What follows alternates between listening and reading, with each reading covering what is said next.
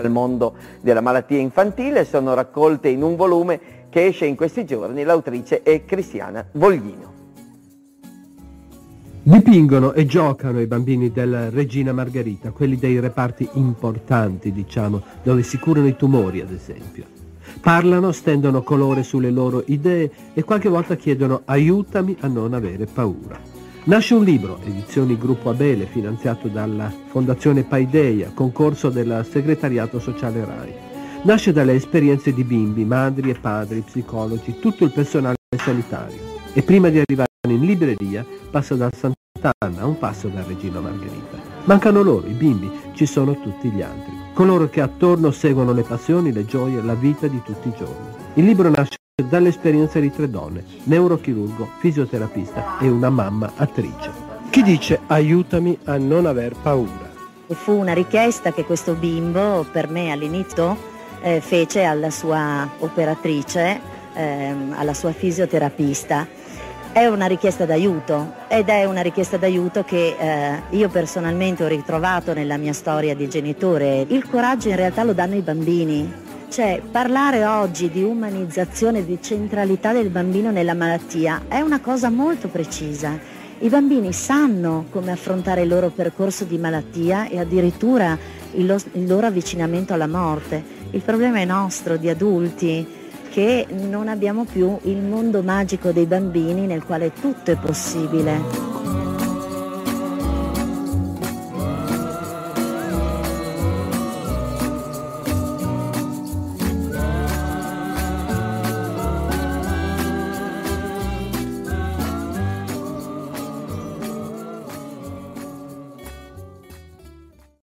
Buonasera a tutti e benvenuti a questa quinta serata della Festa del Volontariato del 2020, sedicesima Festa del Volontariato che quest'anno abbiamo un po' ribattezzato 2.0 perché a differenza degli altri anni non siamo in piazza ma siamo online con eh, spettacoli, concerti eh, e interviste eh, in diretta come quella di questa sera che è dedicata all'associazione Antescena.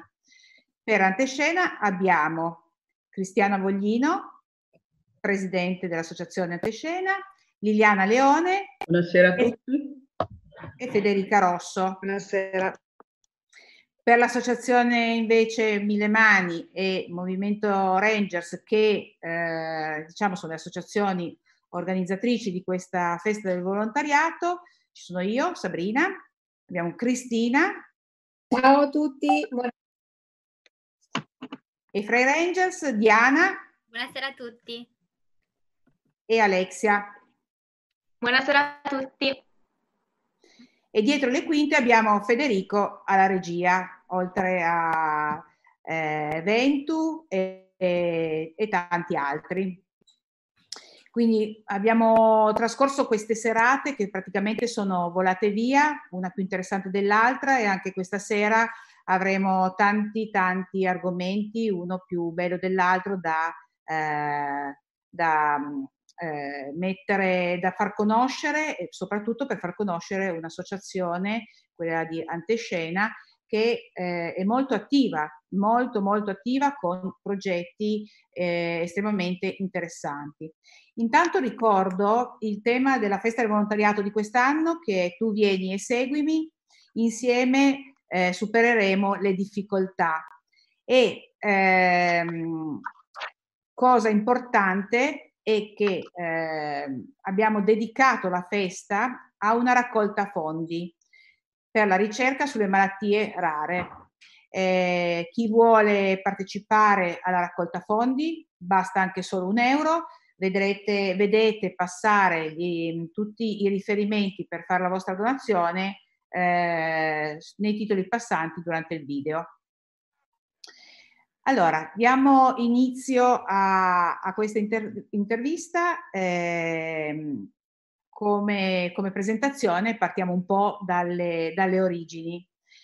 Eh, Cristiana, io penso che eh, chi meglio di te può eh, raccontare come, come nasce Antescena, come eh, nasce soprattutto dalla forza e dalla volontà di trasformare una, un momento tragico, un evento tragico, in una missione per gli altri.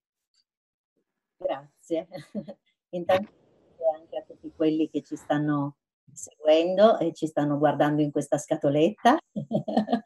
eh, ma allora io eh, con Sabrina anche oggi dicevo, magari non vi parliamo della storia di Antescena, ma quello che mh, mm, ci terrei dire è che mh, mm, contrariamente a tantissime altre associazioni, eh, la nostra non è un'associazione che è nata eh, per il lavoro nel sociale, eh, è diventata un'associazione per lavorare nel sociale. Antescena esisteva già da un sacco di tempo e Federica aveva, che quella lì che vedete, in realtà era, era una bambina quando, è nata Antescena, adesso lo vedete, una vecchia a letto, poveretta, col colpo della strega, che non sono io.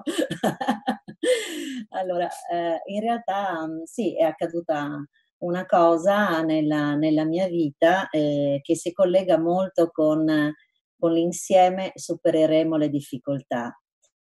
Eh, allora, mh, mm, in realtà a un certo punto della, della mia storia di, di così, eh, con Antescena eh, lavoravo prevalentemente come attrice, come formatrice teatrale, Federica scenografa, attrice e quant'altro.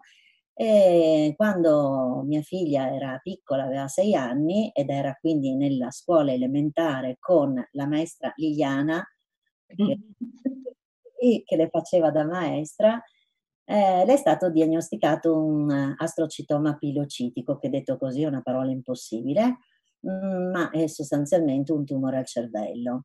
E, ehm, e quindi la, la cosa che, che, è successa, eh, questo, questo evento è avvenuto proprio, tra l'altro, proprio come un muro che ti crolla addosso, eh, perché non, c'erano, non ci sono stati assolutamente sintomi, non, c'erano, non c'era nulla se non una lievissima perdita di equilibrio eh, per cui abbiamo avuto la fortuna di avere un pediatra straordinario. Io così, en passant, gli ho detto, ma sai, ho notato questa cosa, caso vuole, e il caso non esiste, che lui avesse avuto precedentemente tra i suoi piccoli pazienti un bimbo che aveva avuto un tumore al cervello e quindi istantaneamente ha seguito la prassi per cui ci ha, ci ha mandati con la bambina a fare un elettroencefalogramma dopo pochissimi giorni, con la delicatezza che solo lo straordinario servizio di neuropsichiatria che c'è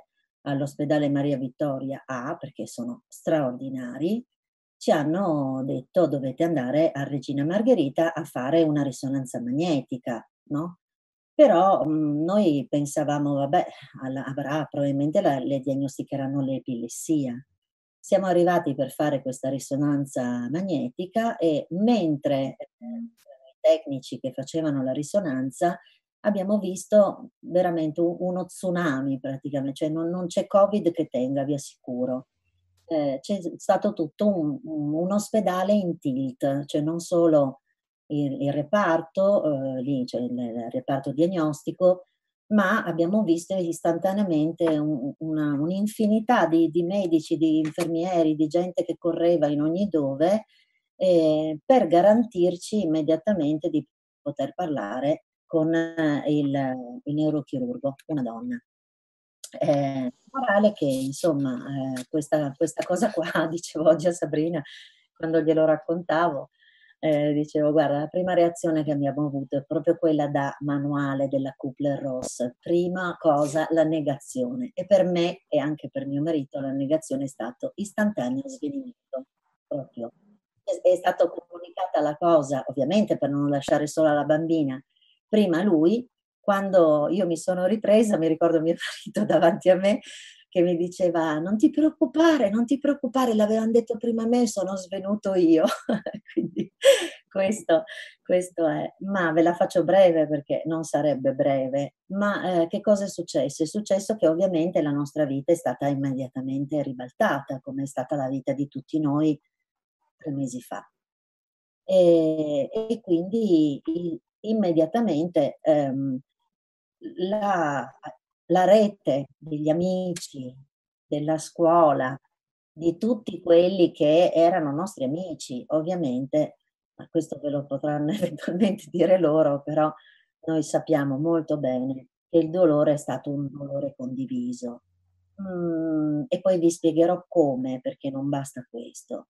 Eh, caso ha voluto che eh, per far nascere l'idea di parlare di questa situazione che veramente era, era un po' così, insomma, eclatante, ecco, eh, la, eh, il primario del, del reparto eh, mi ha preso da parte e mi ha detto guarda tu col mestiere che fai devi assolutamente scrivere qualcosa sull'ospedale. Tenete conto che si parla del 2004 che era un anno in cui la sanità era più mazzolata ancora di adesso o quantomeno di tre mesi fa, no? per cui si parlava comunque di scandali, si parlava solo di mala sanità.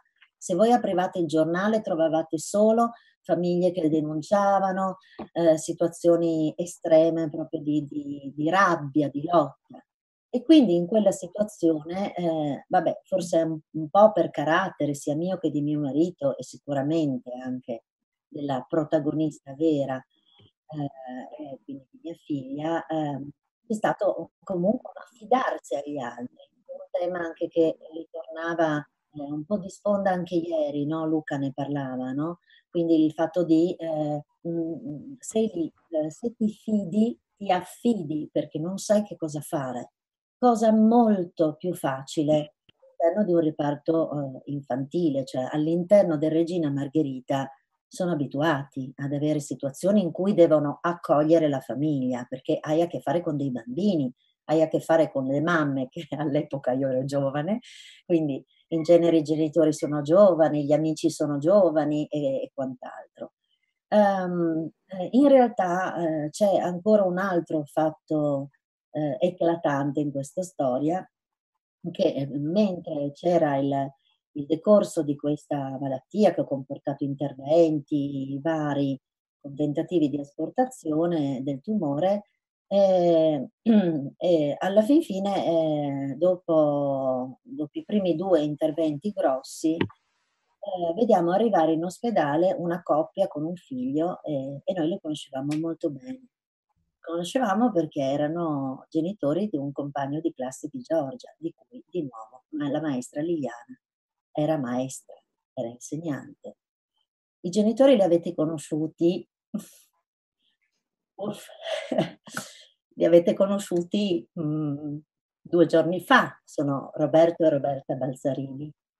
E sono degli amici impressionanti. Scusate le lacrime, ma io sono così. Eh, Guarda, mh, mm, ti do tempo di... Per affetto, eh, che, che mi capitano queste cose. Quando sono molto piena, molto felice. Certo, ma è comprensibile.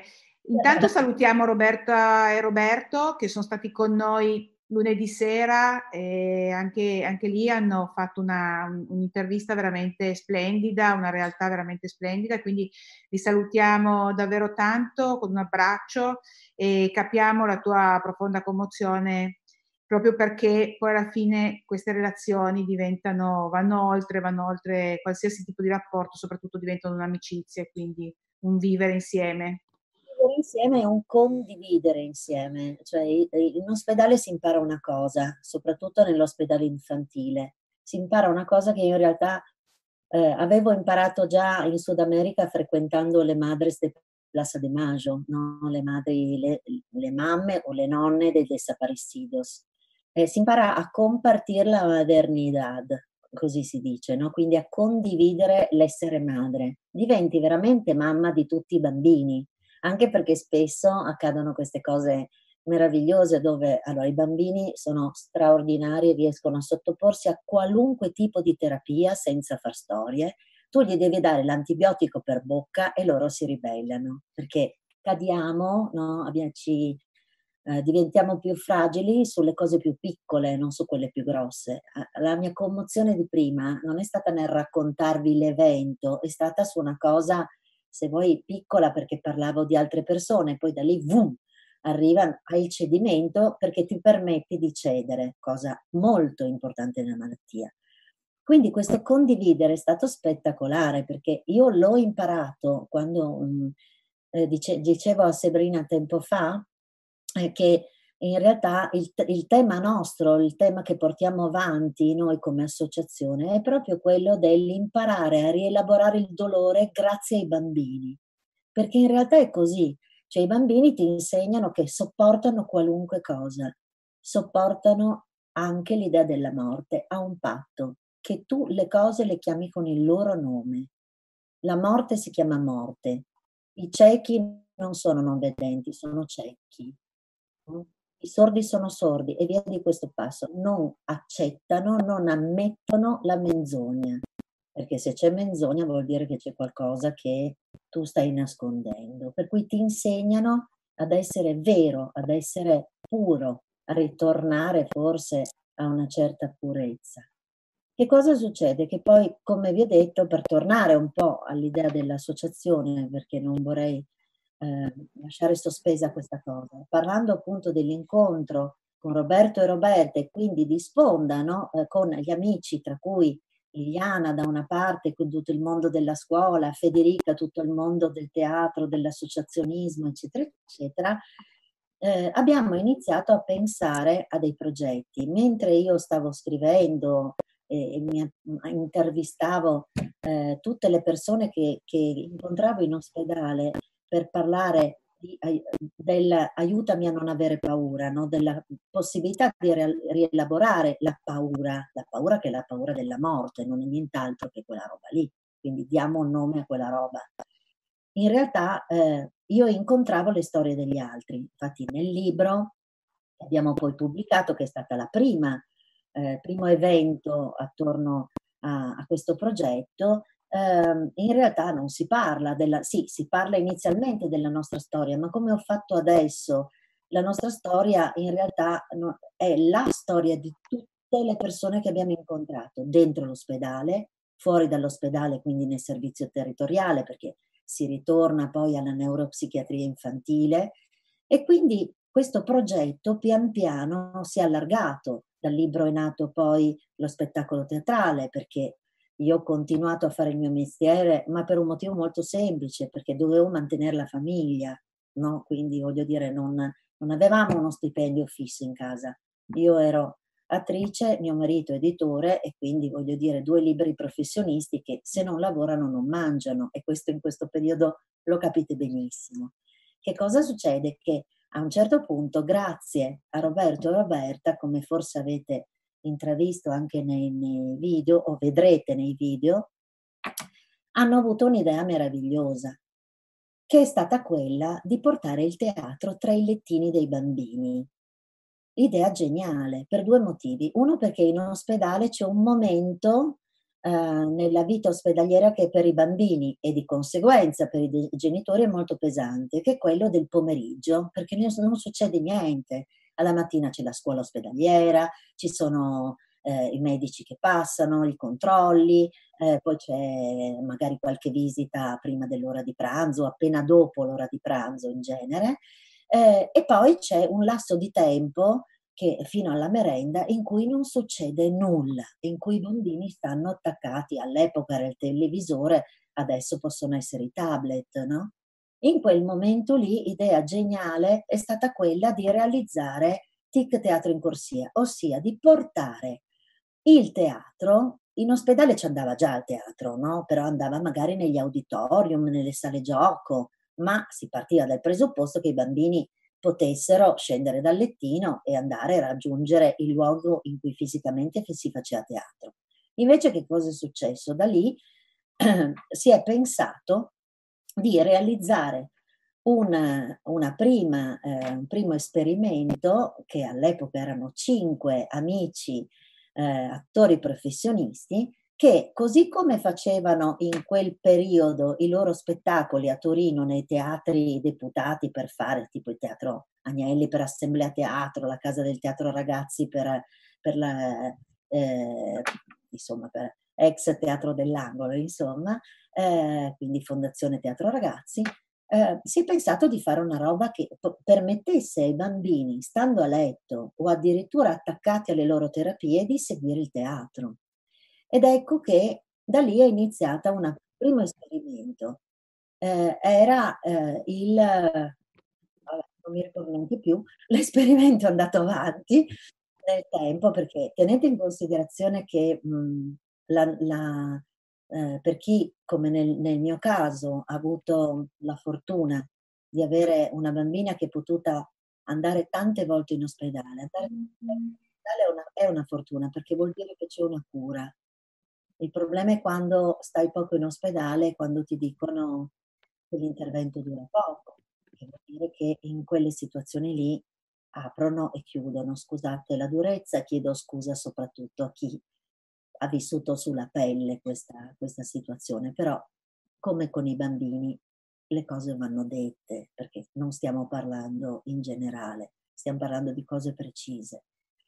Ed ecco che andando avanti nel tempo eh, si sono eh, inserite quindi anche delle altre iniziative. Perché? Perché, perché i miei amici non stanno fermi, perché i miei amici sono come me, perché i miei amici si tirano dentro gli altri, perché, perché noi siamo uguali a mille mani, siamo uguali ai ranger, siamo un po' più vecchi di voi ragazzi, ma è la stessa identica cosa. Ci portiamo dietro un carrozzone infinito e ognuno, poi figurati, che nell'ambito artistico siamo dei creativi, che nell'ambito educativo inventa progetti in ogni dove, via una fucina di idee, con un, un presupposto, e dopo lascerò la parola a, a Federica, un, un presupposto importante è stato quello di non fare mai dei progetti che fossero autoreferenziali, cioè che partissero dal far star bene noi. Questa è una cosa importante. Tu devi essere quello che alla fine starà bene, ma strada facendo, posso dire una roba citando Seneca, devi farti un mazzo così. Questo è, devi andare de- devi realizzare delle cose concrete. Abbiamo sentito insieme per vincere, eh, cioè loro fanno le cose concrete, no? Eh, avete sentito le cose che hanno fatto, no? Anzi, noi abbiamo fatto un grande, lunghissimo cammino insieme, perché io ho parlato solo della coppia dei Balzerini, ma strada facendo ho incontrato anche Silvano e Maria Carla, perché poi la mia esperienza si è, si è trasportata anche in ambito adulti, perché mio marito 11 anni fa è mancato di cancro dopo tre anni di malattia. E chi lavorava in quell'ospedale? Maria Carla Cestari. E quindi ho conosciuto lei, ho conosciuto Silvano e quindi alla fin fine la famiglia si allarga, poi eh, avvengono matrimoni, ma la famiglia d'origine è sempre una grande famiglia.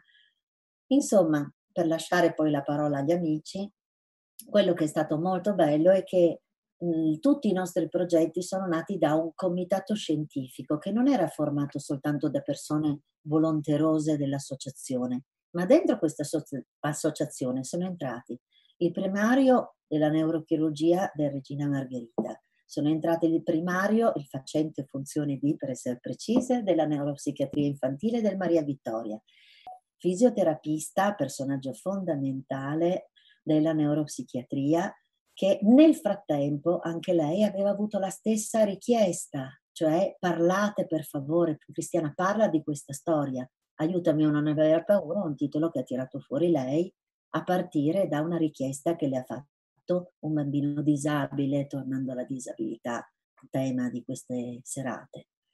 E quindi eh, questo grande comitato che re, eh, raccoglieva maestri della scuola ospedaliera, insegnante della scuola come Liliana, educatori professionali che avevano fatto con me la, la scuola per, uno, per educatori professionali, amici educatori, insegnanti, psicologi. Voi pensate qualcosa che stia nell'ambito della cura? Pensate a una professione? C'era anche quella.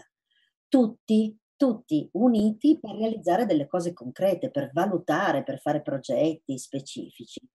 E primo progetto che aveva preso piede, ma che adesso vi spieghiamo nel, nella, mh, nello specifico come aveva preso piede, è stato TIC Teatro in Corsia.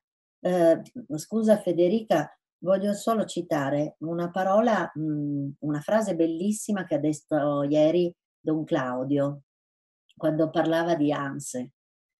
L'amore di Dio non, ti, non, ci protegge da ogni sofferenza, ma in ogni sofferenza.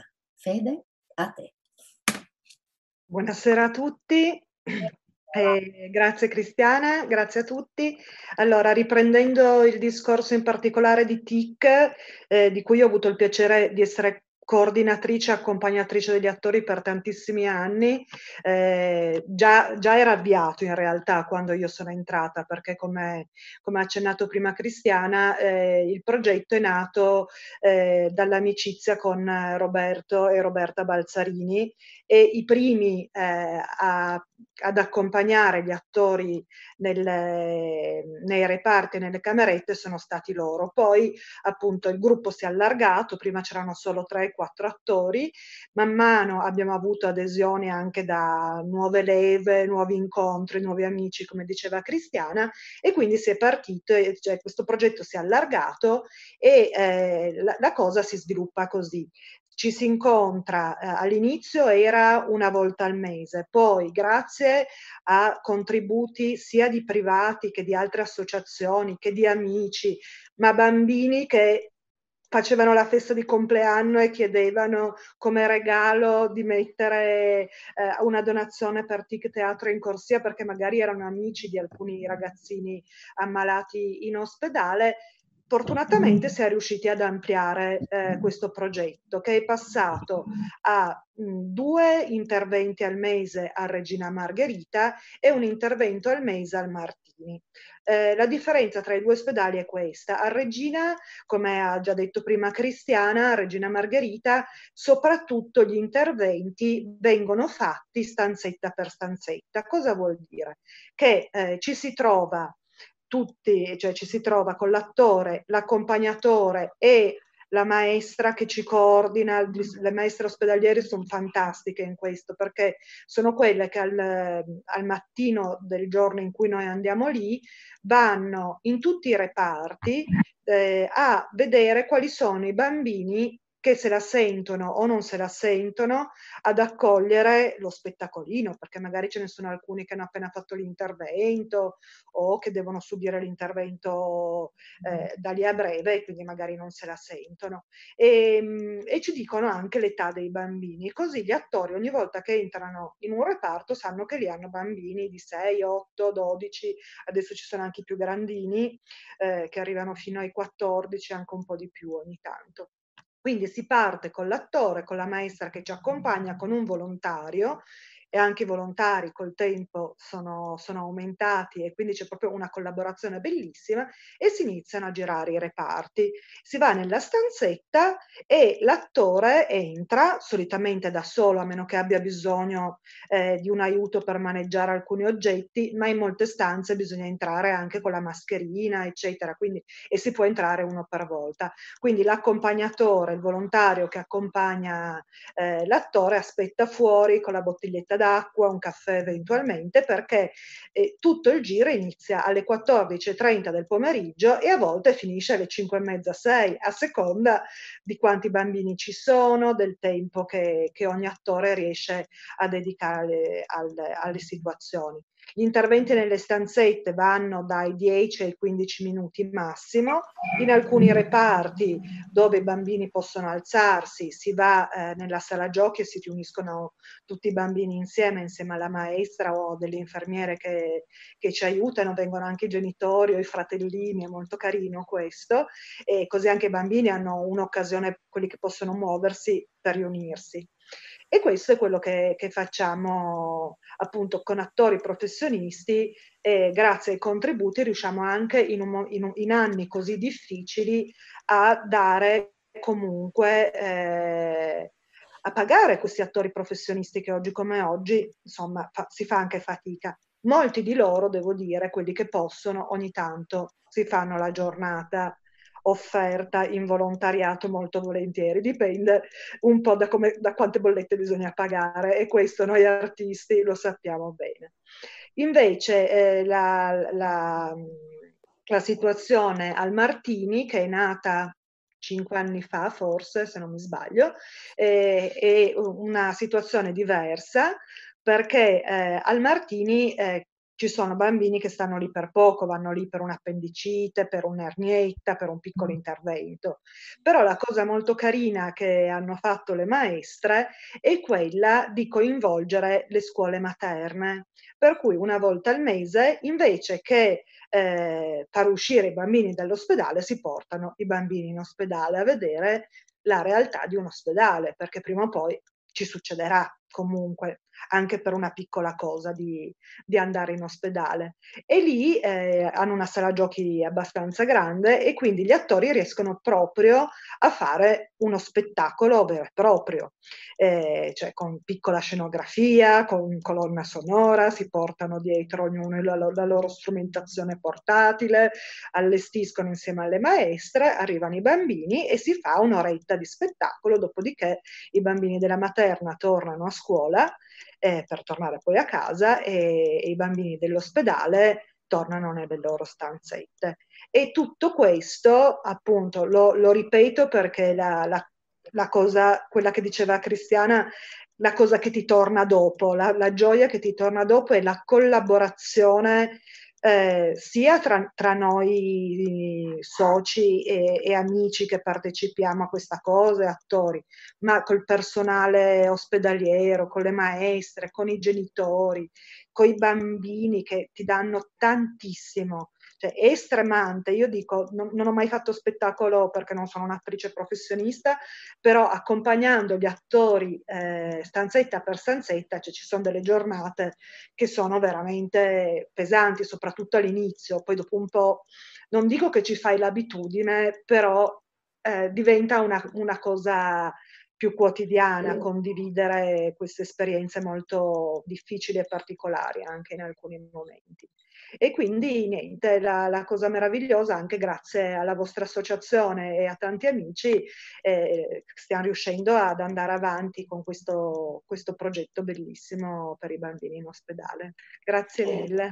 Eh, Federica, ti chiedo una cosa, no? possiamo dire che con il progetto appunto di TIC, Teatro in Corsia, insomma la magia del teatro eh, fa un po' da aiuto anche a quello che sono le terapie, quindi fa stare bene, fa eh, rivalutare un po' una situazione, nel senso che la fa diventare un pochino più fantastica e quindi magari anche più leggera. Quindi è veramente forse un grosso supporto alla terapia.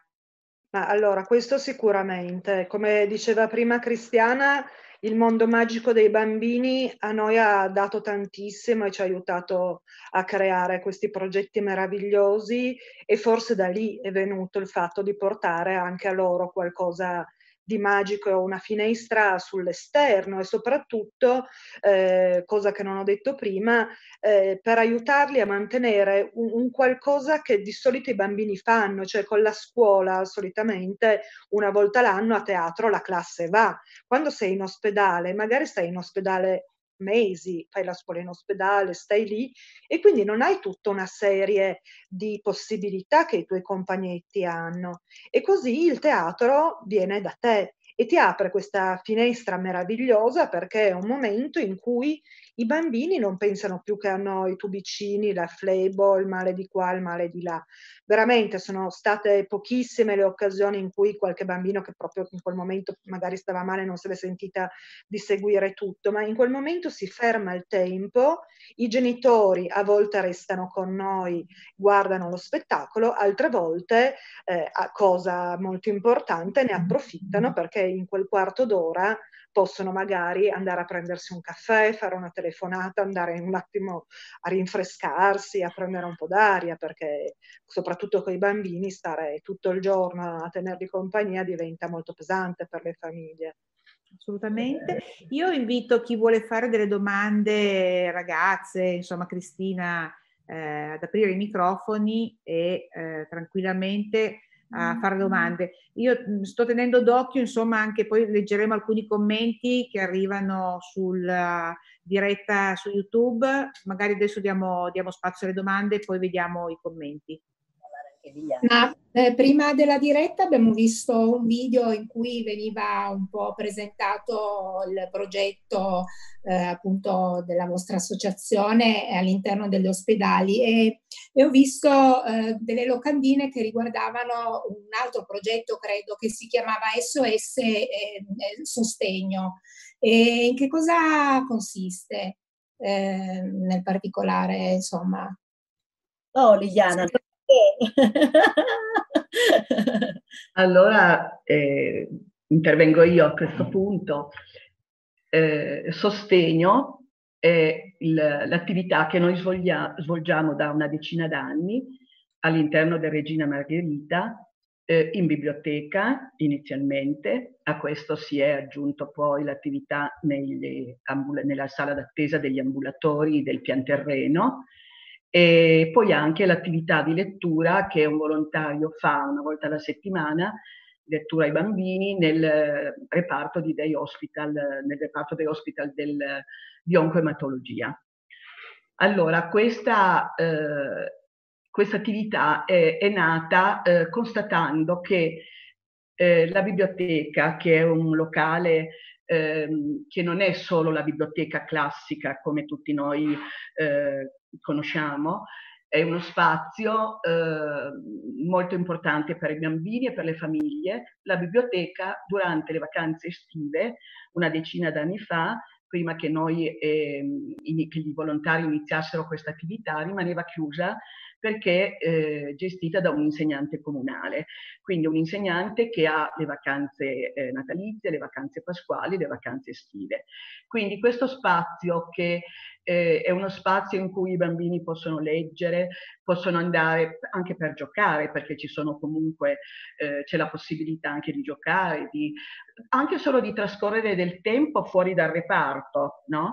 I genitori, ad esempio, accompagnano i bambini e, e a volte vengono i genitori da soli, no? se il, il bambino in quel momento sta riposando o c'è qualcun altro che sta col bambino, eh, vengono anche solo per togliersi un momento dal reparto e magari scambiare due parole con chi in quel momento, la, la maestra della biblioteca o il volontario. E, quindi uno spazio così importante, eh, rimanere tanto tempo chiuso, eh, ha fatto sì che eh, noi volontari, i primi, noi abbiamo iniziato, eravamo 6-7 amici, eh, amici di Cristiana, amici che avevano vissuto con Cristiana queste, queste esperienze che lei ha raccontato, eh, siccome è stato segnalato proprio da questi genitori che hanno eh, dovuto sostare molto con i loro figli in ospedale eh, questa, eh, questa, situazione e siamo partiti in questo modo, offrendo quindi questa collaborazione. Abbiamo ehm, così eh, eh avuto tutti i riferimenti, le spiegazioni eh, dalla, dalla, maestra responsabile della, della, biblioteca che ci ha accolto in maniera veramente, direi, ehm, molto calorosa, nel senso che anche lei si rendeva conto che eh, mantenere questo spazio aperto per molto più tempo eh, era una cosa estremamente importante per bambini e famiglie. Eh, I volontari sono poi da 6 o 7 eh, che sono partiti, sono aumentati di numero. Eh, una caratteristica della nostra associazione, eh, che attualmente ha 22 volontari, alcuni, eh, mh, oltre a questi 22, ci sono alcune persone che attualmente sono eh, si considerano in stand-by ma non ci hanno lasciato definitivamente, cioè o per problemi familiari o per altre eh, situazioni non possono in questo momento fare del volontariato attivo, ma continuano a sostenerci sperando poi di poter riprendere. Allora, questa, mh, cioè questa caratteristica è data da questo, che i volontari eh, sono praticamente... Ehm, amici degli amici, cioè eh, magari un amico di un volontario viene a conoscenza di quello che, eh, di quello che appunto l'associazione fa Regina Margherita e si propone eh, per fare, per accompagnarci, per eh, così fare un, un'attività analoga. In questo modo abbiamo avuto la possibilità di eh, fare delle altre iniziative, perché poi i, i volontari erano in numero tale per cui i turni in biblioteca erano tutti coperti e non, eh, non c'era la possibilità di, di inserirli. eh, eh, la maestra della biblioteca ci ha, eh, con, ci ha contattato la caposala del, degli ambulatori del pian terreno, perché questa caposala aveva già in passato evidenziato ehm, questa necessità di avere qualcuno che intrattenesse i bambini eh, mentre aspettano di fare le visite nella sala d'attesa degli ambulatori. Parlo di quelli del pian terreno perché poi ci sono anche gli ambulatori nei, eh, nei reparti, ma dei reparti è un altro tipo di realtà, ci sono altri volontari. E noi abbiamo accolto questa, eh, questa sua proposta ehm, e ci siamo scervellati per capire cosa fare, come intrattenere i bambini eh, in uno spazio che non è, eh, non, è un po' angusto perché nella sala attesa ci sono i genitori, a volte accompagnati dai nonni, ehm, e quindi, eh, e poi quali tipi di attività? Perché devono essere attività che ehm, possono, debbono poter essere interrotte in qualsiasi momento, perché un bambino che viene chiamato per fare eh, una visita eh, è chiaramente restio ad interrompere un gioco di società eh, che sta facendo con degli altri bambini, per cui eh, abbiamo dovuto individuare una serie di attività che permettesse a loro di staccarsi eh, dall'attività che sta facendo in maniera, non, cioè in maniera piacevole. Ad esempio, se stanno colorando un disegno, chiaramente gli si dice prendi il disegno, fallo vedere al medico, che, guarda quando, come stai eh, lavora, disegnando bene, eccetera, eccetera. Il bambino volentieri va. Abbiamo, all'inizio abbiamo provato a fare qualche gioco, ma poi abbiamo visto che era estremamente difficile far separare un bambino da un gioco che sta facendo, oltretutto per fare una visita da un medico. E quindi e quindi cosa facciamo? Mm, ci sono bambini di tutte le età, per cui eh, noi abbiamo portato una serie di, eh, giochi, ma di questo tipo, cioè tu, a loro piacciono molto gli animaletti di plastica, cioè animali di tutti i tipi e cose. I bambini macchinine, ecco, noi abbiamo sempre, eh, siamo sempre alla ricerca di macchinine perché ehm, soprattutto i maschietti le adorano, giocano tra di loro, fanno le corse, si sdraiano per terra, fanno le cose, eccetera.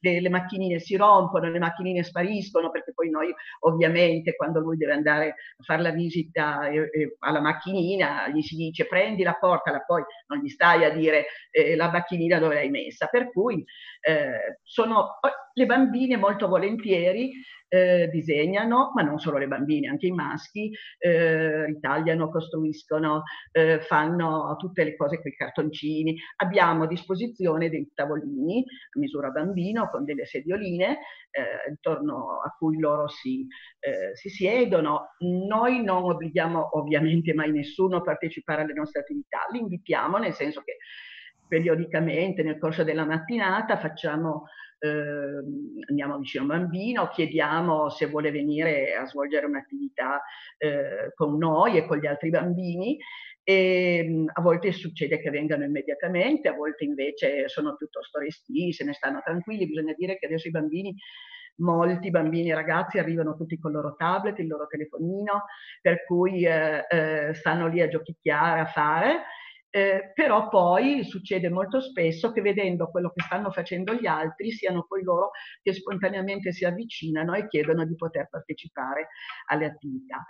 Eh, di fronte a queste cose noi abbiamo sempre dei, non solo dei bambini che sono abbastanza contenti di fare queste attività, ma anche dei genitori che sono altrettanto contenti di avere qualcuno che li intrattiene, perché intrattenere un bambino, cioè fermo, seduto, eh, ad aspettare anche delle ore. Noi abbiamo avuto dei, cioè, delle volte in cui i bambini vengono al mattino molto presto e, e fanno eh, magari un prelievo presto al mattino, poi devono fare più visite nell'arco della mattinata, devono però stare lì perché non sanno mai quando vengono chiamati.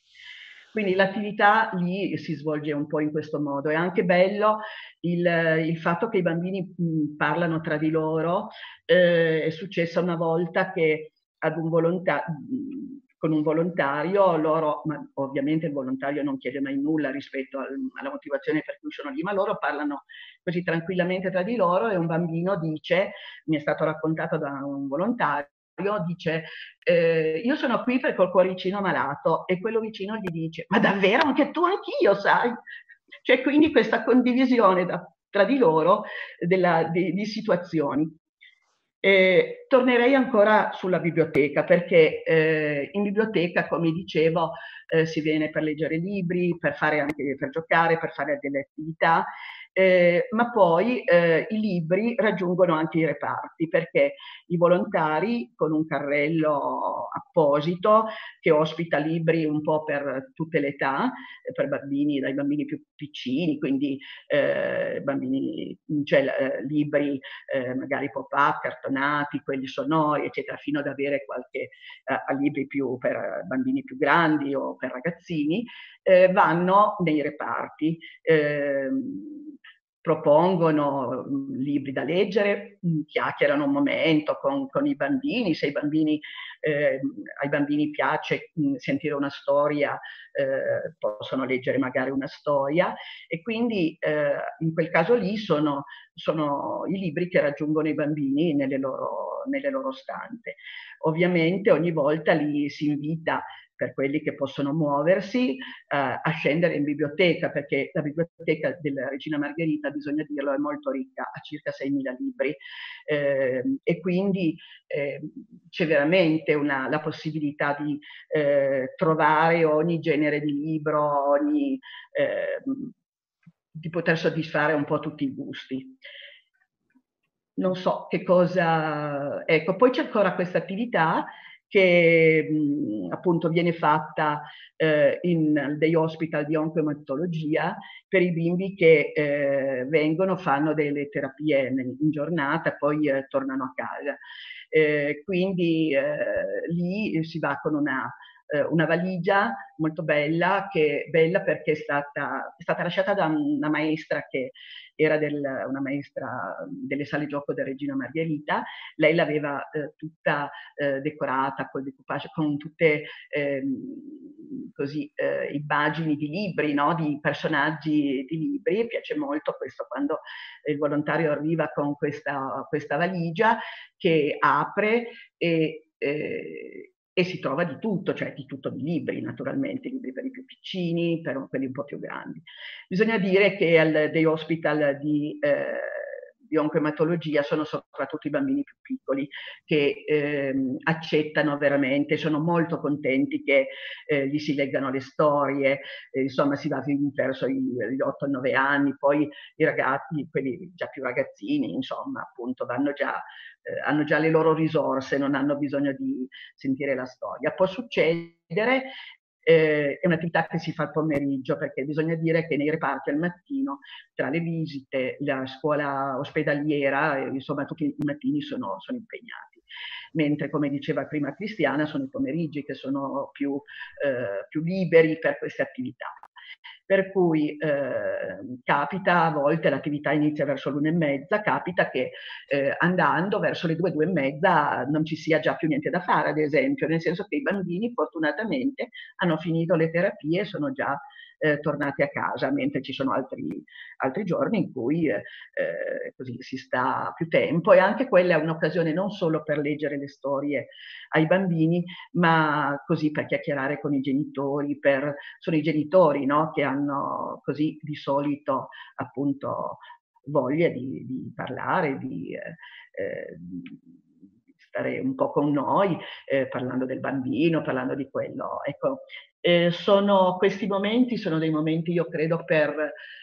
Sì, penso che possano essere piacevoli per i bambini, però sono anche molto importanti per noi, eh, per noi volontari, no? perché eh, ti danno la possibilità eh, di, eh, di, conoscere una serie di esperienze, di persone, di, di arricchirsi umanamente sempre, mm. di rendersi conto che eh, effettivamente ehm, la, la, malattia, eh, rendersi conto anche che eh, questi genitori, questi bambini, soprattutto quelli che hanno delle malattie, diciamo, eh, che prevedono una, eh, un ricovero molto lungo perché malattie più difficili da curare, che richiedono molto tempo, sono eh, delle persone con una grande forza e eh, a dispetto di chi dice ah ma vai perché io mi sono sentita diverse volte in passato dire eh, ma come fai ad andare a fare volontariato in ospedale, a vedere dei bambini malati.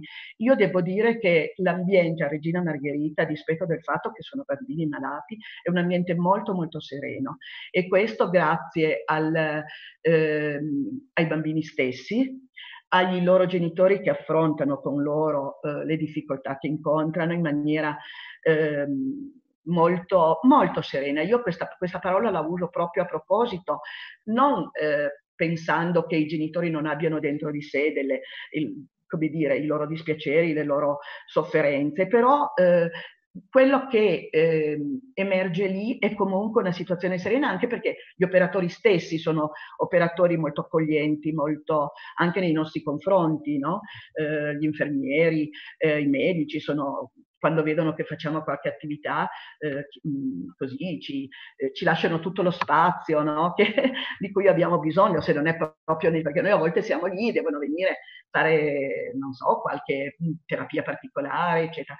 Però mh, avviene tutto in maniera molto semplice, molto anche ormai un po' collaudata per noi, nel senso che ormai siamo di casa. Non so, credo che ho risposto alle domande di Cristina. Sì, grazie. Un po' questo. Guardate, sono arrivate diverse domande che adesso andremo via via a leggere. Se invece ci sono delle domande qua già in sala, insomma, le facciamo, questo è il momento giusto. Io però devo assolutamente dirvi veramente grazie, grazie per, questa, per portare questa, questa testimonianza così importante in un ambito eh, molto delicato, molto delicato perché è una, è una sofferenza cioè un ambito di sofferenza per i bambini, ma soprattutto per le famiglie, perché dietro i bambini ci sono le famiglie.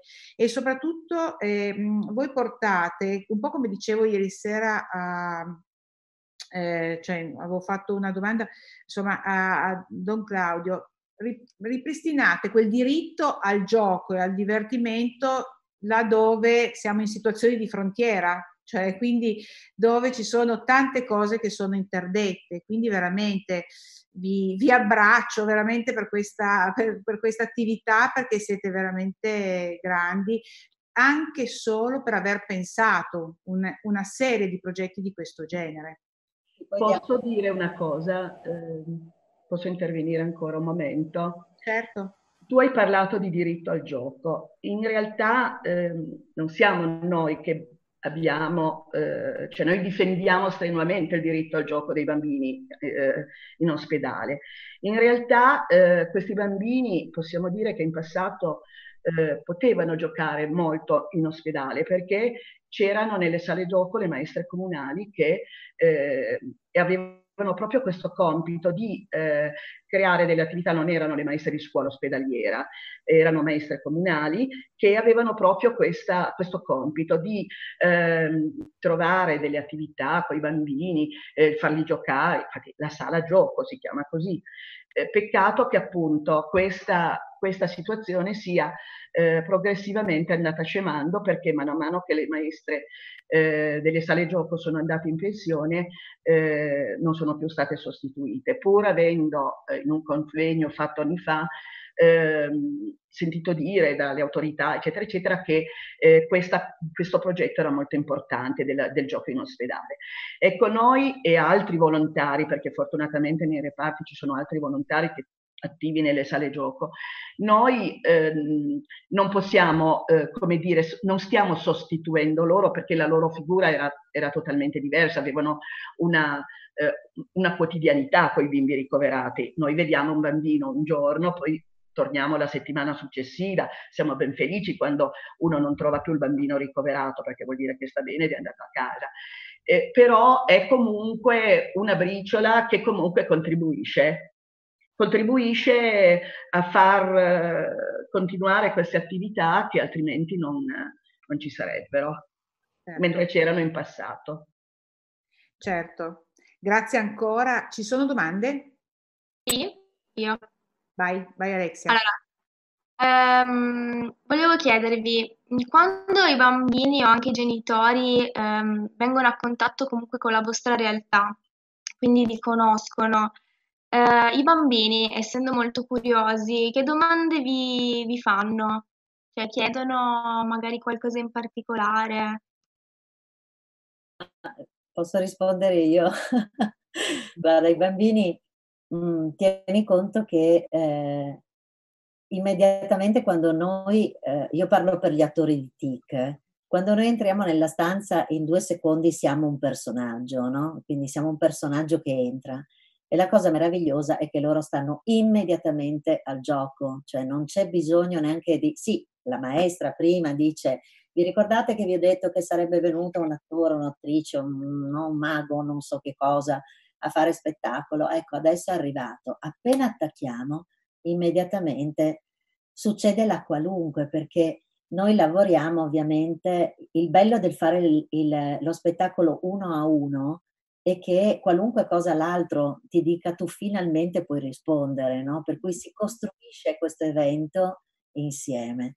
Guarda, ricor- una delle cose più belle che ricordo è una, una ragazzina, eh, spessissimo hanno le, le, le braccia, gli avambracci, le manine ingessate per poter tenere le flebo, no? quindi li, li fasciano e, e, li ingessano, diciamo così, no? fanno una steccatura perché non, non si ranchino via le, le flebo.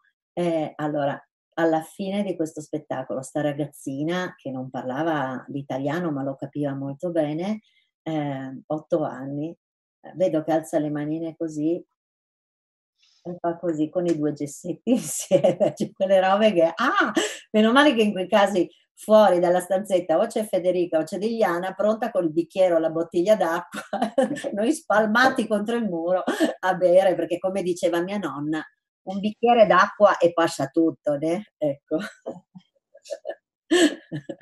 Bene, io, ci sono altre domande in sala?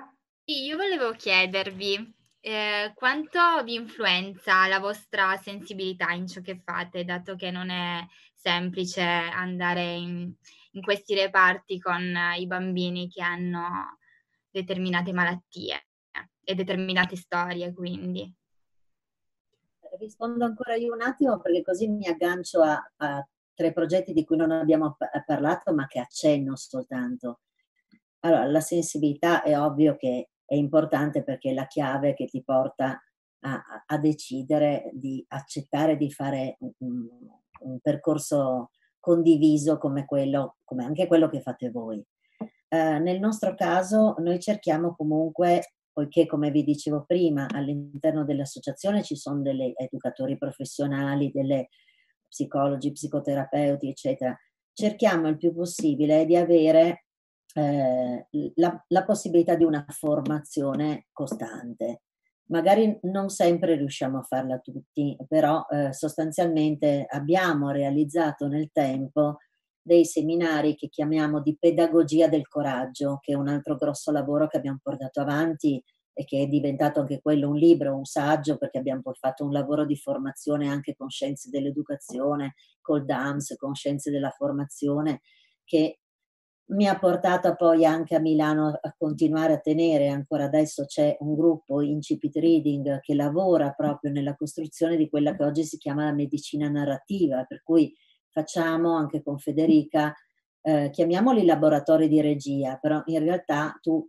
cerchi di aumentare quello che si chiama il livello di resilienza, no? di capacità di sostenere l'urto delle persone per, perché comunque c'è bisogno di quella roba lì, cioè non è come diceva giustamente Federica prima, non, non, è che basta soltanto, mm, cioè non è che col tempo lo fai e, e, e quindi diventi più corazzato, no? Cioè, ehm, alcune cose magari le leggi in maniera diversa, ma un, per, un, percorso di consapevolezza deve essere comunque un percorso cons- eh, consapevolmente guidato.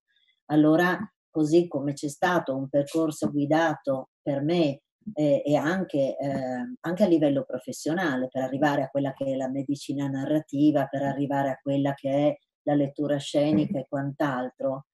Non parlo solo dell'aspetto teatrale, ma proprio di quello educativo, psicologico e quant'altro. Allo stesso modo cerchiamo di avere delle occasioni di formazione per tutti, per, anche per i volontari. No? Poi c'è una cosa fantastica che succede nel volontariato. Chi non se la sente dice no, per cui quello è importante. Cioè, c'è stato un momento nella mia vita in cui io, eh, ovviamente avendo avuto eh, delle difficoltà grosse perché come raccontava Sabrina, vivevo o a Regina Margherita o all'ospedale oncologico di Candiolo. Andavo, uscivo per andare a fare spettacolo e rientravo poi o in uno o nell'altro ospedale, perché la mia famiglia era ricoverata in ospedale, ma in due ospedali diversi. Allora, in quel momento lì è ovvio che, come dire, mm, insomma, non ho portato avanti i progetti, ho lasciato perdere, ho lasciato che facessero gli altri, ma parlo di me perché questa eh, perché non mi piace parlare degli altri, ma sostanzialmente è un percorso che, come anche diceva Liliana prima, è importantissimo che uno faccia. Guardate, nel volontariato è fondamentale imparare a dirsi io non me la sento e non voglio farlo, piuttosto che pensare che perché è giusto farlo, perché gli altri ne hanno bisogno, perché, perché, perché io devo andare. Poi vado e faccio dei danni. Quindi meglio stare a casa e dire non me la sento. Questo è fondamentale. Perché noi andiamo nei reparti di lungodegenza, cioè non andiamo nei reparti, non è che andiamo, un tempo magari andavamo in ortopedia, adesso andiamo tanto per ricollegarci al tema di ieri sera e delle malattie quelle degenerative o quant'altro, andiamo nei reparti di fibrosi cistica, andiamo, siamo andati nel reparto grandi ustionati, nel reparto di oncologia andiamo di meno perché sostanzialmente chiunque voglia fare una, un'attività eh, va nel reparto di oncologia.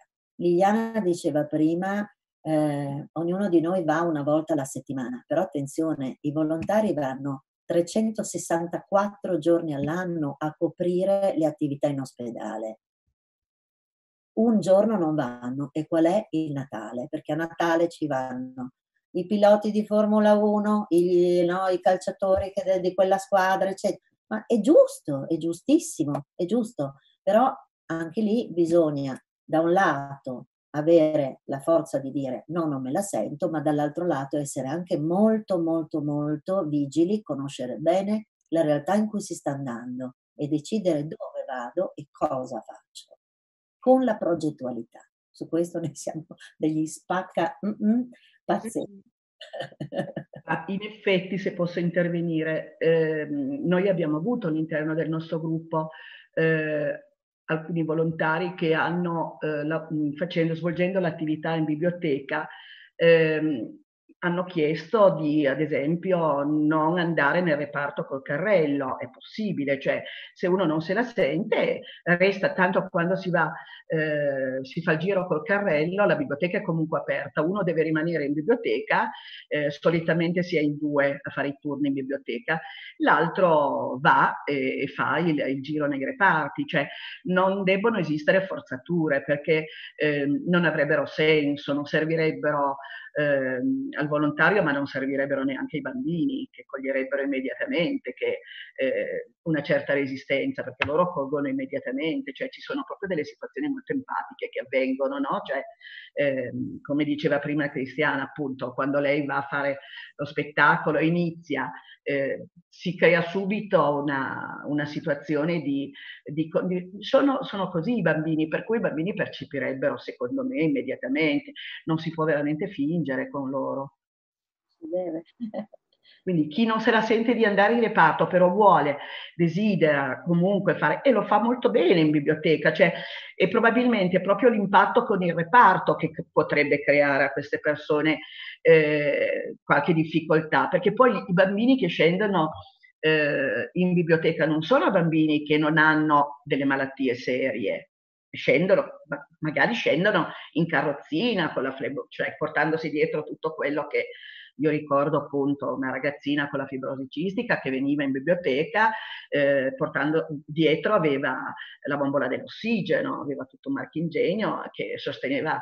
Eh, quindi non è che in biblioteca non si vedano situazioni mh, di malattie serie, no? Però è diverso perché la biblioteca è un ambiente di per sé, avete visto, credo, no? Cioè, non so, forse non sono ancora passate le immagini, non, non so, del, della biblioteca. È un ambiente molto, molto bello, colorato, eh, dove i bambini, chiaramente, anche se anche i reparti sono molto belli adesso nel Regina Margherita, sono tutti, molti sono stati ristrutturati, molto, sono molto colorati, con dei bellissimi eh, disegni. Anche così, proprio da questo punto di vista, eh, accogliente Regina Margherita, proprio come ambiente, come spazi proprio strutturali. Liliana, ti confermo che le immagini sono passate, in effetti si vedeva un bel tripudio di colori e di eh, oggettistica sparsa, molto molto bello, molto creativo. Eh, io procederei con le domande online, poi interrompetemi quando volete se vi viene in mente qualche cosa, Cristina, Alexia, Diana, se vi vengono ancora in mente cose da chiedere.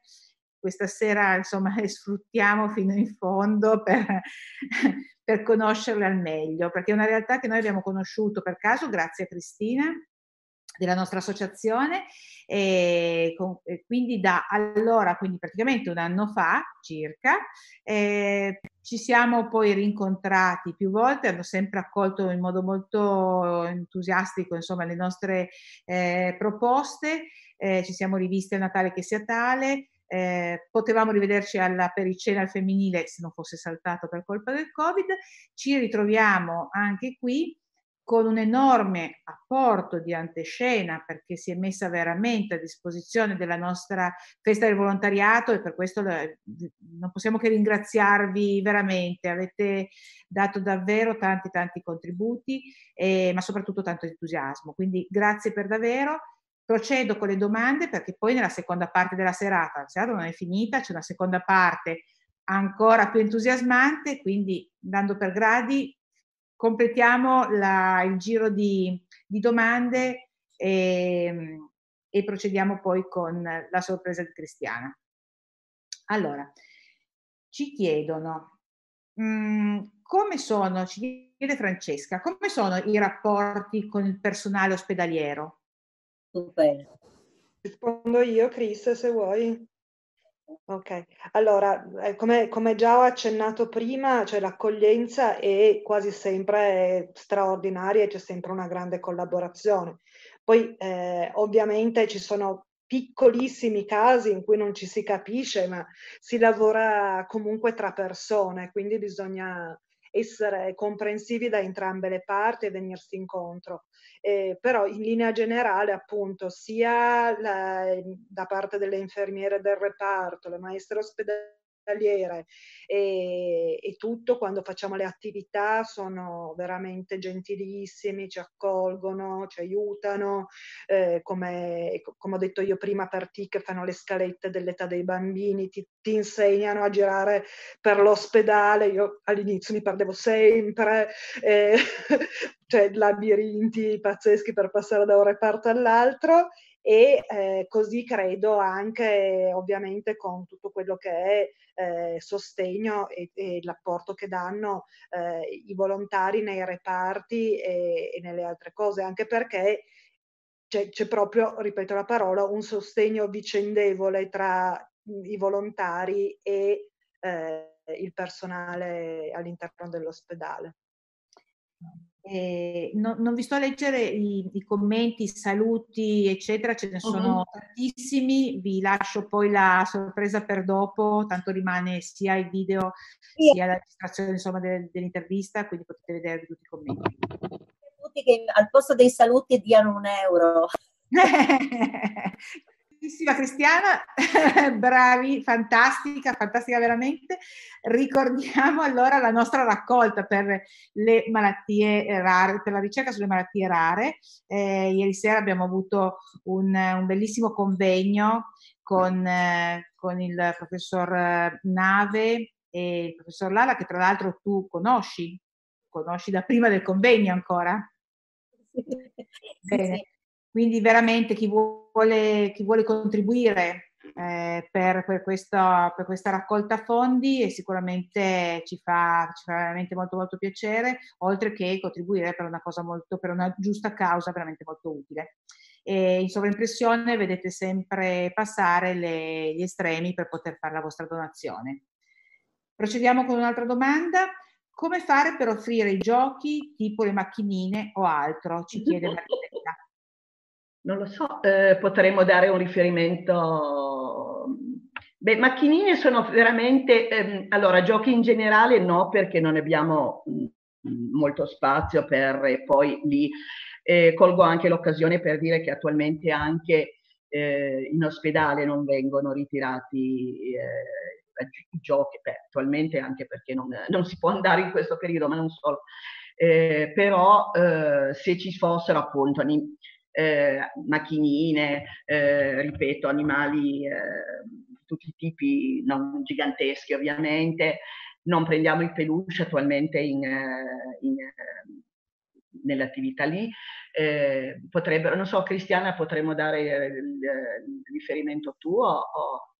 La, la, cosa migliore sia quella comunque di prendere nota della nostra mail. Eh, forse la, la, mail più semplice è info.antescena chiocciolagmail.com eh, comunque in ogni modo se ricordate antescena una volta che vi collegate trovate tutte le mail possibili eh, così che anche Ehm, eh, nel momento in cui ci dite eh, di, che, di, che, cosa ci fareste dono, noi siamo anche possibilitati a darvi un, un, nostro feedback. Scusate se lo facciamo, ma un po' è legato, come diceva Liliana prima, al periodo, ma non solo, perché magari noi possiamo fare una raccolta di oggetti, ma poi non possiamo portarli in ospedale perché dobbiamo, abbiamo anche un filtro da rispettare lì. Quindi direi che la cosa più sensata potrebbe essere quella. Poi sul dove abbiamo due sedi operative e quindi eh, sono tutte e due a Torino, tutte e due facilmente raggiungibili e quindi non, è, non c'è il minimo problema su quello, anzi è poi sempre un'occasione di incontro. Ricordatevi sempre di portare un portafoglio abbastanza guarnito. No? diciamo che per raccogliere il materiale eccetera da passare come passamano, diciamo che siamo anche noi disponibili, insomma, anche come punto di raccolta, quindi sicuramente ci sono più, più modi, ecco, per arrivare a voi. E ancora una domanda. Riuscite a fare le vostre attività, i vostri spettacoli rimanendo distaccati dalle storie dei singoli bambini? Cioè riuscite a non essere coinvolti dalle singole vicende? Ma eh, sul momento sì, per forza, sul momento sì. Eh, diciamo che, eh, come spiegavano prima sia Federica che Liliana, eh, quando fa- noi abbiamo un po' una strategia, no? Quando vediamo che facciamo difficoltà, facciamo esattamente come ci hanno insegnato i bambini, cioè facciamo a loro delle domande, no? Mm, non so come spiegarvi. Um, usando come fanno loro la leggerezza, che non è sinonimo di superficialità. Però ricordo per esempio, proprio facendo una delle, delle repliche di Elefanti in fuga, sono arrivata da, da un bimbo che in effetti aveva, eh, era, non poteva muoversi dal letto. E non sto a scendere nei particolari della malattia, ma non avrebbe mai più potuto muoversi dal letto. E, ehm, e allora la, il gioco è stato che, eh, vabbè, si, si, prevedeva a un certo punto che io andassi via dalla stanzetta, no? Facevo finta di essere, di avere eh, delle amnesie potenti, altro che Alzheimer, cioè delle amnesie potenti. Allora uscivo dalla stanzetta, no? Questo mi serviva, era una strategia per prendere fiato un attimo perché la situazione visivamente, e, e questo spesso succede, cioè l'impatto visivo non è sempre facile, eh? cioè parliamoci chiaro.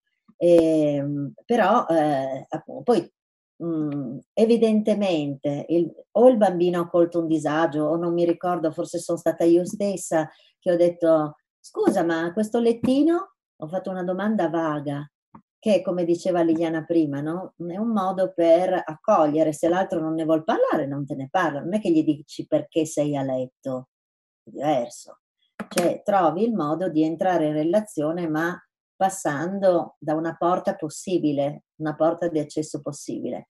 La cosa meravigliosa è stata che questo bambino tutto il tempo ha ironizzato sulla sua impossibilità di muovermi, dicendo guarda che io tutto sommato sono fortunato perché io non mi potrò più muovere, ma la testa ce l'ho ancora, tu invece sei proprio fuori.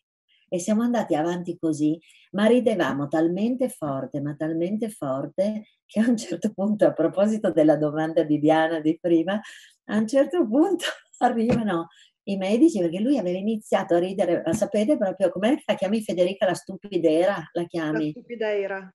Stupidera, no? Quando ti attacchi a ridere non la smetti più. Lui rideva come un matto.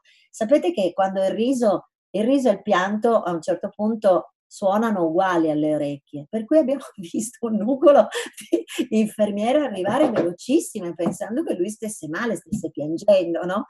insomma, e quindi ripeto, metto dentro anche le cose che diceva Alexia prima, cioè praticamente in tutta questa situazione qua si sono fermati gli infermieri, è arrivato il primario, insomma, hanno capito com'era la situazione e proprio perché il bambino era in una situazione di forte malattia, si sono messi tutti quanti lì a ridere, a prendermi in giro, con lui che diceva ma non avete un reparto dove operano il cervello da queste parti? Allora il primario che dice aspetta, provo a telefonare al mio collega, faceva finta di prendere il telefono, no, come l'intercosoli, come si chiama il telefono, per telefonare, no?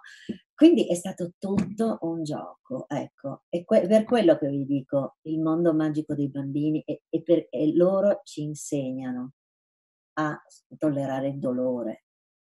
Ce lo insegnano proprio. Bisogna solo trovare, questo non è facile, e lì sta la formazione, bisogna riuscire a trovare quell'altra finestra possibile, che a volte è molto lontana, cioè è proprio tanto lontana da, da quella che è la tua mente. Devi proprio Sapete come arriva quella, quell'intuito? Noi nel nostro mestiere artistico, anche Federica lo conosciamo molto bene, ma lo conosce anche un insegnante come Liliana. Quando ci sono quelle volte in cui non hai un tubo di risposta, cioè proprio hai un momento in cui zzz, no? hai, non hai risposta possibile.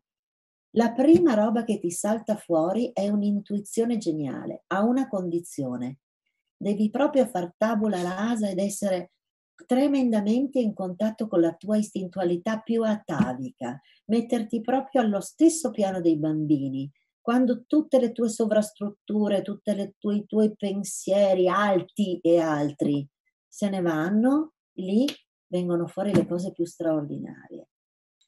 Bello, eh, non so come interrompere questa narrazione perché veramente meriterebbe di andare avanti tantissimo, però volevo dire a tutti coloro che ci stanno eh, ascoltando, che ringrazio chiaramente per, essere, per averci dedicato questa serata e quindi a tutti i collegati su YouTube, che adesso eh, avremo il piacere di vedere all'opera un pezzettino di TIC, ok? Il, ehm, dal titolo Elefanti in fuga. Ma prima vediamo, mandiamo in onda un video che è di presentazione proprio di quello che è ehm, il... Vai, vai Cristiano. Volevo anche ricordare che il contributo di antescena di cui parlava prima, con video, eccetera, arriva anche da questo bellissimo nucleo di collaboratori nostri eh, di attori professionisti eh, che hanno realizzato dei video di cui poi noi abbiamo fatto il montaggio e che vedrete poi nel corso della programmazione, per cui credo venerdì, forse dopo l'aperitivo, mi sembra che ci... abbiamo più momenti. Perfetto. Quindi io adesso vado a, a trasformare interrompiamo, nel, sen- nel, senso per coloro che ci stanno guardando, interrompiamo un attimo eh, perché dalla regia mandiamo il video di presentazione di, di TIC, eh, Teatro in Corsia, e poi rivedremo Cristiana nel racconto di Elefanti in fuga. Grazie. A dopo. Ciao. Ciao amici.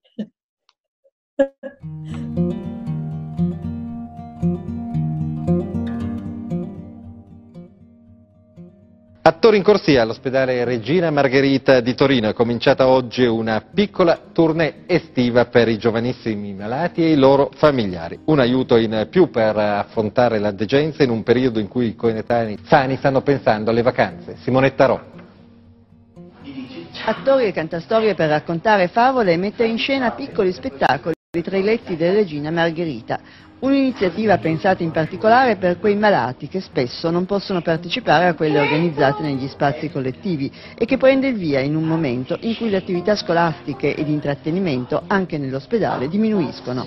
Ci sembrava molto utile eh, aprire il teatro dare questo spazio ai bambini perché comunque a luglio-agosto veramente tutti sono in vacanza. Un pomeriggio al mese con 10 appuntamenti già in calendario realizzati grazie al contributo volontario di un gruppo di artisti e attori di professione, messi insieme dall'associazione Antescena che da anni si occupa di queste tematiche. Le esperienze di scambio e terapia sono raccontate anche nel libro di Cristiana Voglino Aiutami a non aver paura, le cui vendite contribuiscono a finanziare la rassegna. Il teatro intanto ha questo grosso potere di sospendere il tempo e, eh, e, poi è molto vicino ai bambini perché loro per primi ci aiutano a rielaborare il mondo magico.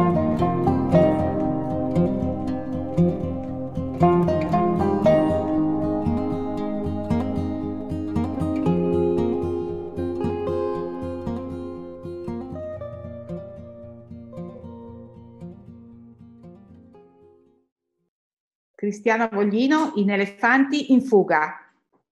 Oh, ma ben trovati, ma come sono contenta che siate venuti qua a trovarmi dentro il mio palazzo. Ve lo faccio vedere. Spero che lo vediate. Ecco, eh, sì, mm, mm, ecco, c'è da chiedersi come mai le cose siano un po' stortarielle. Eh, allora mi presento. Io sono la regina degli elefanti. Eh, sì, e quindi ovviamente mentre ogni tanto cammino per la stanza, cosa volete noi elefanti? Abbiamo un po' un, scusate, si può dire culone, perché in realtà è proprio quello, un sederone bello grosso, grosso che ogni tanto bam, eh, si inchioda un po' attorno a tutti gli elementi, ma intanto il palazzo sta su. Oh, il mio popolo è meraviglioso, ma meraviglioso più di tutti, è mio marito Shombai, il re degli elefanti. Siamo una coppia veramente felice e abbiamo un bambino che si chiama Ibir, sì, Ibir è un poco strano, sì, è, è strano, infatti eh, le sue, scusate, ve lo faccio rivedere, ecco, Ibir è strano perché parla con le farfalle, è, è fatto così lui, parla con le farfalle, cioè voglio dire, ognuno ha le sue stranezze, no? Solo che, ecco, ci sono alcune matrone del paese che sono convinte un po', insomma, che lui non sia tanto normale. Addirittura una mm, che fa un po' una roba tipo una psicologa è arrivata da me e fa: Ma tuo figlio, ma è proprio matto, ma non è che può parlare con le farfalle. Ma scusa, se lui si trova bene a parlare con le farfalle, eh, ma che cosa fa sopra gli alberi? Ma ti sembra un, un elefante sopra l'albero? Ma insomma, Vabbè, comunque tutto sommato, il nostro è un paese invece molto, molto, molto allegro, così bello, così colorato, le persone sono meravigliose, anche se appunto tutto è stato meraviglioso fino a che non è arrivato Leone. Eh già, un vero dittatore dittatore, guardate una roba terribile, una paura, non c'era più libertà, non si poteva fare più quello che si voleva. Insomma, tutti noi eravamo i suoi sudditi, umili sudditi, tutti quanti. In una situazione del genere andavi per strada e le leonesse scusate, lo sapete, no? Che sono sempre le donne, le leonesse, no? Che devono cercare di mettere ordine, di andare in giro, di cercare in qualche modo di, mm, insomma, mettere ordine tra le cose, ecco. Mica lui, Leone no, Leone stava sempre nel suo palazzo, che poi era il mio palazzo, ma comunque questo è un altro discorso. E insomma, eh, andavi per in giro per strada e ogni tanto, eh, oh, che cos'è? Ah, sembrava una puntura, eh? una puntura, no? Era una puntura. Ah, oh, no? Ah, ecco, sì, le spade delle leonesse, terribili, ter- antipaticissime. Insomma, decidiamo tra di noi di iniziare a parlare, di trovare un po' una soluzione. Insomma, sembravamo però, però tante oche. Ecco qua, qua, qua, qua, qua, potremmo fare quello, potremmo fare l'altro, nessuno in grado di prendere una decisione. A un certo punto salta fuori mio figlio e dice, mamma, uè, non ti preoccupare. Scusa? Non ti preoccupare. Ma, ma, ma perché mi dici così, Bier? Ce l'ho io la soluzione, dai, trovo io, non ti preoccupare, ma. Ma che soluzione? Ma dai, ma te lo dico io, guarda, vedrai che in qualche modo faremo. Basta scappare da questo posto. Scappare? Ma noi non possiamo scappare. Oh. Gli anziani, perché agli anziani bisogna sempre dare retta, gli anziani del nostro popolo decisero che sì, for, forse, forse Ibira ha ragione, forse, forse l'unica soluzione è quella di, di scappare, ecco, di scappare. Non si può più stare qua. Ho capito, sono d'accordo, però Ibir, amore della mamma tesoro bello, ma come facciamo a scappare e soprattutto dove andiamo? Ma te lo dico io, andiamo dai canguri dai canguri, amore mio? Ma certo, no?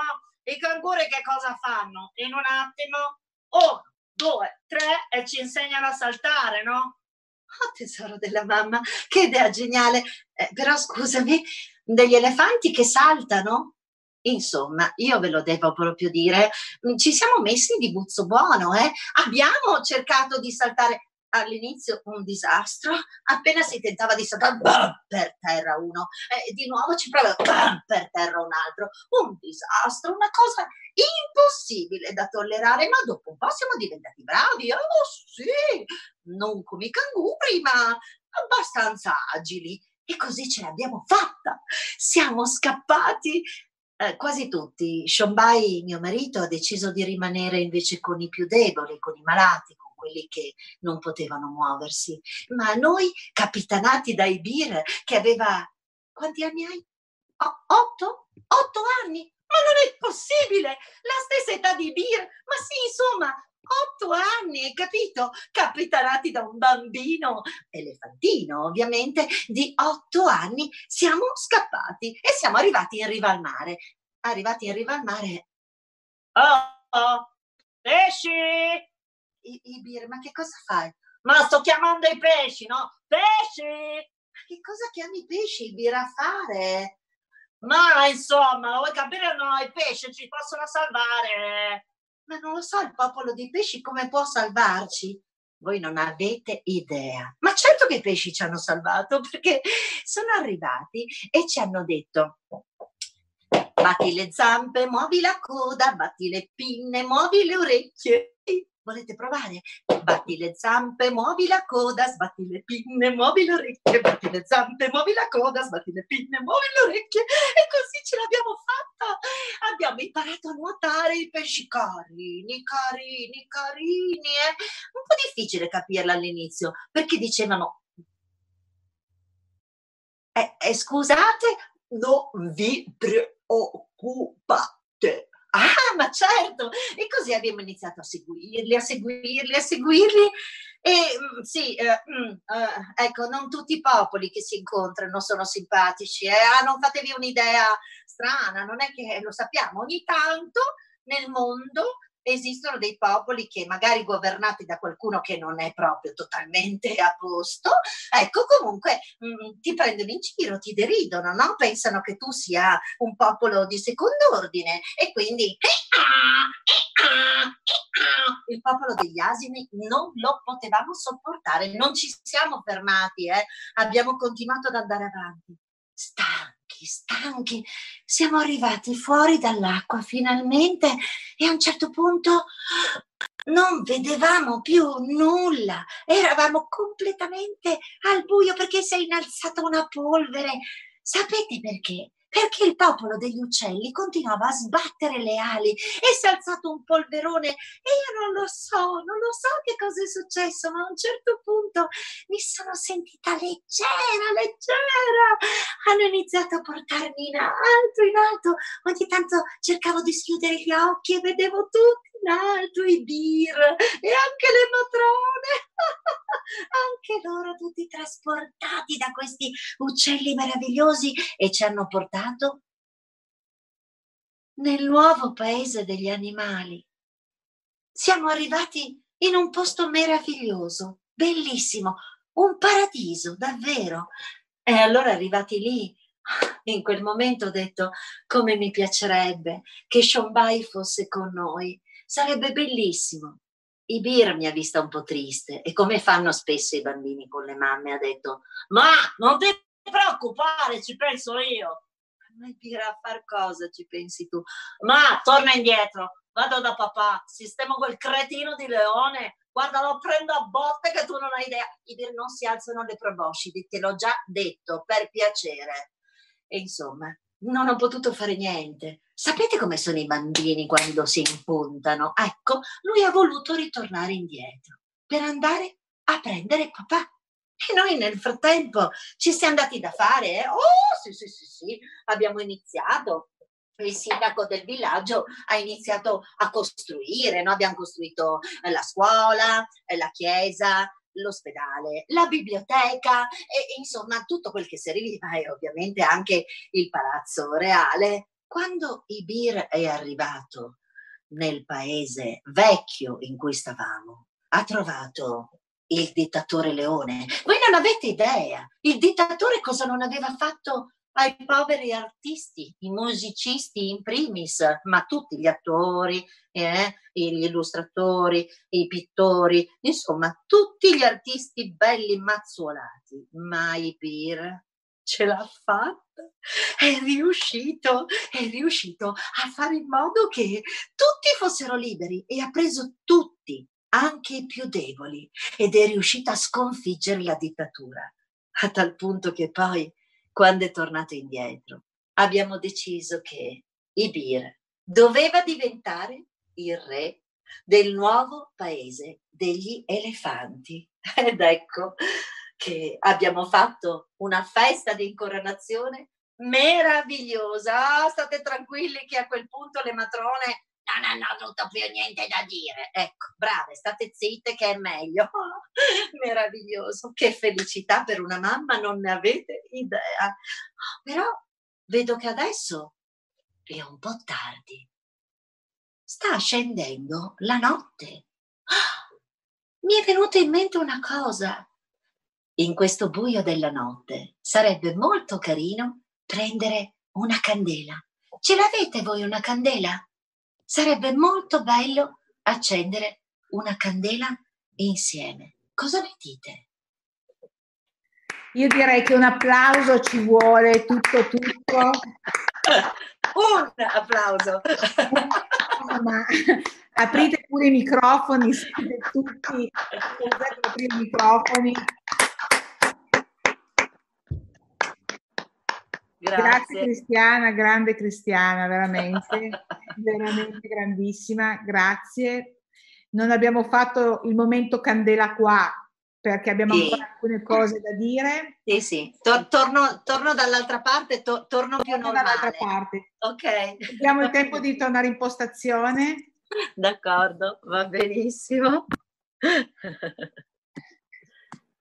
Intanto io ricordo, intanto che Cristiana si sistema, ricordo ancora la nostra raccolta per quanto riguarda la ricerca sulle malattie rare. E basta anche solo un euro, basta poter dire io c'ero e qualsiasi aiuto piccolo, per quanto piccolo possa essere, eh, per noi è estremamente, estremamente importante il senso di, questo, di questa festa del volontariato, così come tutte le feste che facciamo, è proprio quello di poter aiutare eh, diversi progetti in vari ambiti. Questa volta abbiamo pensato alle, alla ricerca per le malattie rare proprio perché un po' ci ha toccato da vicino mh, quando il nostro fondatore, padre Modesto, è stato colpito dalla, dalla SLA. quindi, insomma, voglio dire, per noi è stato, è stato un momento veramente, come diceva prima Cristiana, è stato un tornado che ci ha stordito tutti quanti E, e poi è stato un susseguirsi, un incalzare dei tempi, veramente una velocità sorprendente e oggi siamo qua con un grande insegnamento da portare avanti. E in questa strada incontriamo della gente speciale come voi. Grazie ancora. Io passerei la parola a Alexia perché credo che sia il momento dell'attestato. Sì, allora vabbè, mm, io appunto a nome di tutti vi ringrazio perché è stato un piacere appunto conoscere la vostra associazione, è stato bellissimo lo spettacolo e, mm, appunto come ogni anno, ogni festa del volontariato, noi diamo l'attestato e appunto l'attestato di partecipazione. Solitamente l'attestato di partecipazione eh, lo facciamo dare anche ai, ai nostri ragazzi molte volte e, ehm, che appunto da, par- da parte Ranger fanno parte gli, H- gli happiness che sono i più piccoli, gli H più meno che sono quelli di età tra le medie e le elementari, quinta elementare più o meno, poi ci sono gli help che sono quelli più grandi che vanno dalle, dalle superiori in su e poi vabbè appunto ci siamo noi che stiamo nella direzione. E noi appunto, eh, che io e Diana facciamo pa- io, io, Diana e Monica facciamo parte dei, degli H più meno, siamo le responsabili degli H più meno, eh, durante questo momento difficile appunto dettato dal coronavirus. Ehm, non ci siamo fermati, le riunioni non si sono fermate e le abbiamo fatte tramite appunto videochiamata. Abbiamo svolto comunque eh, le nostre tematiche, non ci siamo fermati e una di queste è stata appunto eh, far ascoltare ad ogni, a ogni riunione una canzone che poteva appunto trasmettere un messaggio e eh, spiegarlo appunto ai bambini, ai ragazzi, facendoli capire il senso. Eh, grazie alla frase appunto che quest'anno abbiamo utilizzato alla festa del volontariato che tu vieni e seguimi insieme supereremo le difficoltà appunto grazie a questo strumento che è la videochiamata eh, siamo riusciti appunto a superare la difficoltà. E passo adesso la parola a eh, Diana. Allora esattamente come ha detto Alessia, eh, noi non ci saremmo mai difficoltà del genere, dove per noi i contatti reali, umani e le relazioni interpersonali sono molto importanti. Però anche stavolta il Signore ha saputo superare di una spanna le nostre aspettative e i nostri sogni. Questa è una frase che diceva spesso Modesto e che noi abbiamo citato nel nostro calendario nel mese di dicembre, che è un calend- calendario creato da noi, nel quale ogni mese eh, c'è una frase per noi molto significativa. E anche in questo caso eh, il Signore appunto ha saputo superare le nostre aspettative perché eh, dato che noi volevamo far continuare questa festa del volontariato, no? Però non, non, riusci- non potevamo, data la situazione, riunirci tutti in Piazza Bertini come ogni anno. Però questo non ci ha fermato e abbiamo creato questa festa del volontariato 2.0 che è tutto online per dare continuità allo stesso e mantenere viva la nostra festa del volontariato. Padre Modesto è stato il fondatore del nostro gruppo, lui aveva sempre tanti sogni da realizzare. Uno di questi era creare un gruppo e poterlo portare sulle vette del, del, Trentino, che è stato un sogno che lui è riuscito a realizzare. Un altro che per lui è stato davvero molto importante è, stato, è stata la creazione di questa casa sogno in Trentino, sempre a Rumo, nel quale portare i suoi ragazzi eh, a a fare i, i, campi estivi e dopo anni è riuscito a realizzare anche questo, sogno e noi speriamo di portare sempre più ragazzi come avrebbe voluto lui. E adesso lascio la parola a Cristina per il programma. Allora, ehm, domani il programma sarà fitto come è stato per oggi, inizierà un po' prima alle 19. E, questo sarà un momento che noi abbiamo così voluto chiamare aperitivo tutti insieme. Eh, sarà appunto un momento in cui tutte le associazioni che sono intervenute in questa festa del volontariato eh, potranno così eh, tirare, non tirare le somme, ma comunque eh, fare alcune riflessioni su quelli che sono stati i temi che abbiamo toccato. Eh, e invece eh, alle 21 inizierà eh, un susseguirsi di, di, cioè un, sì, un susseguirsi di eh, piccoli assaggi di quello che è l'attività eh, della, dell'associazione Antescena e quindi ci saranno due dirette, ci saranno tre dirette che si susseguiranno. Uh, la prima eh, sarà Teatro e Magia per adulti, eh, eh, animato da Stefano Cavanna, e successivamente un flash mob eh, condotto da Antonella Dellara e, e, finirà con una performance comica eh, di Luisella Tamietto. Eh, appunto tutti e tre dei, fanno parte o comunque collaborano con l'associazione Antescena. Bene, io direi che stiamo volgendo un po' al termine di questa bellissima serata, di questo bellissimo incontro. E, ehm, che dire, grazie per averci emozionato, Grazie per averci dato testimonianza di quello che è la vostra attività e per averla fatta conoscere, speriamo, a più gente possibile. Eh, quindi eh, vi rinnoviamo comunque la, l'invito per qualsiasi eh, altra manifestazione noi faremo, sarete sempre benvenuti perché è veramente grande l'apporto che date. Grazie, grazie della vostra presenza grazie anche a tutti coloro che stanno guardando, che ci stanno guardando. Grazie, ho visto che insomma sono partite un po' di donazioni, quindi ringraziamo anche quelli che stanno, prend- che stanno abbracciando nostro, la nostra raccolta fondi, il nostro progetto per aiutare la ricerca sulle malattie rare. Eh, che proprio perché rare appunto hanno bisogno di una spinta in più, di un aiuto in più per poter eh, essere sentite, ascoltate e quindi anche aiutate.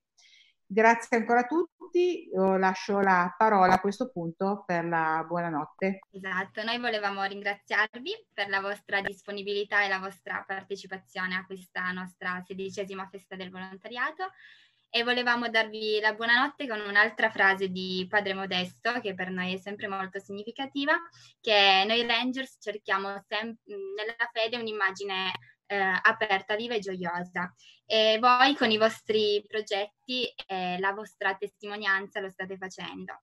Noi come ogni sera faccia- diamo la buonanotte con una candela che è il nostro segno di simbolo di chiusura di queste sere e di speranza e di calore. E quindi vi ringraziamo e vi aspettiamo nelle altre sere che continueranno a esserci le dirette sul nostro canale YouTube.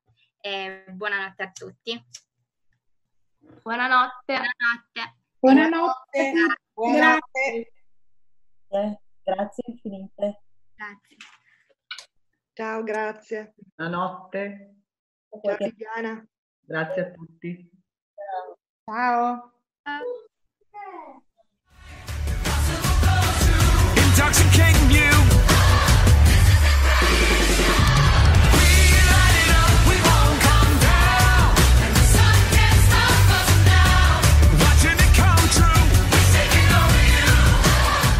Dal 31 maggio al 7 giugno il gruppo Rangers GRMP e Mille Mani insieme per condividere vi invitano alla diciassettesima festa del volontariato. Perché noi non ci fermiamo. Non saremo in piazza. Ma solo online. Sul canale YouTube. Pure su Facebook alla pagina Festa del Volontariato 2.0 Collegno.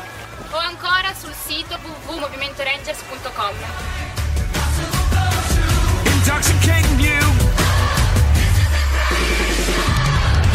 Ci saranno concerti, interviste e convegni con le associazioni, letture e narrazioni per i piccoli, dirette video e giochi per tutti.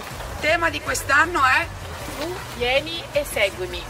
Insieme supereremo le difficoltà, ma soprattutto staremo insieme, stanti ma uniti. Yeah,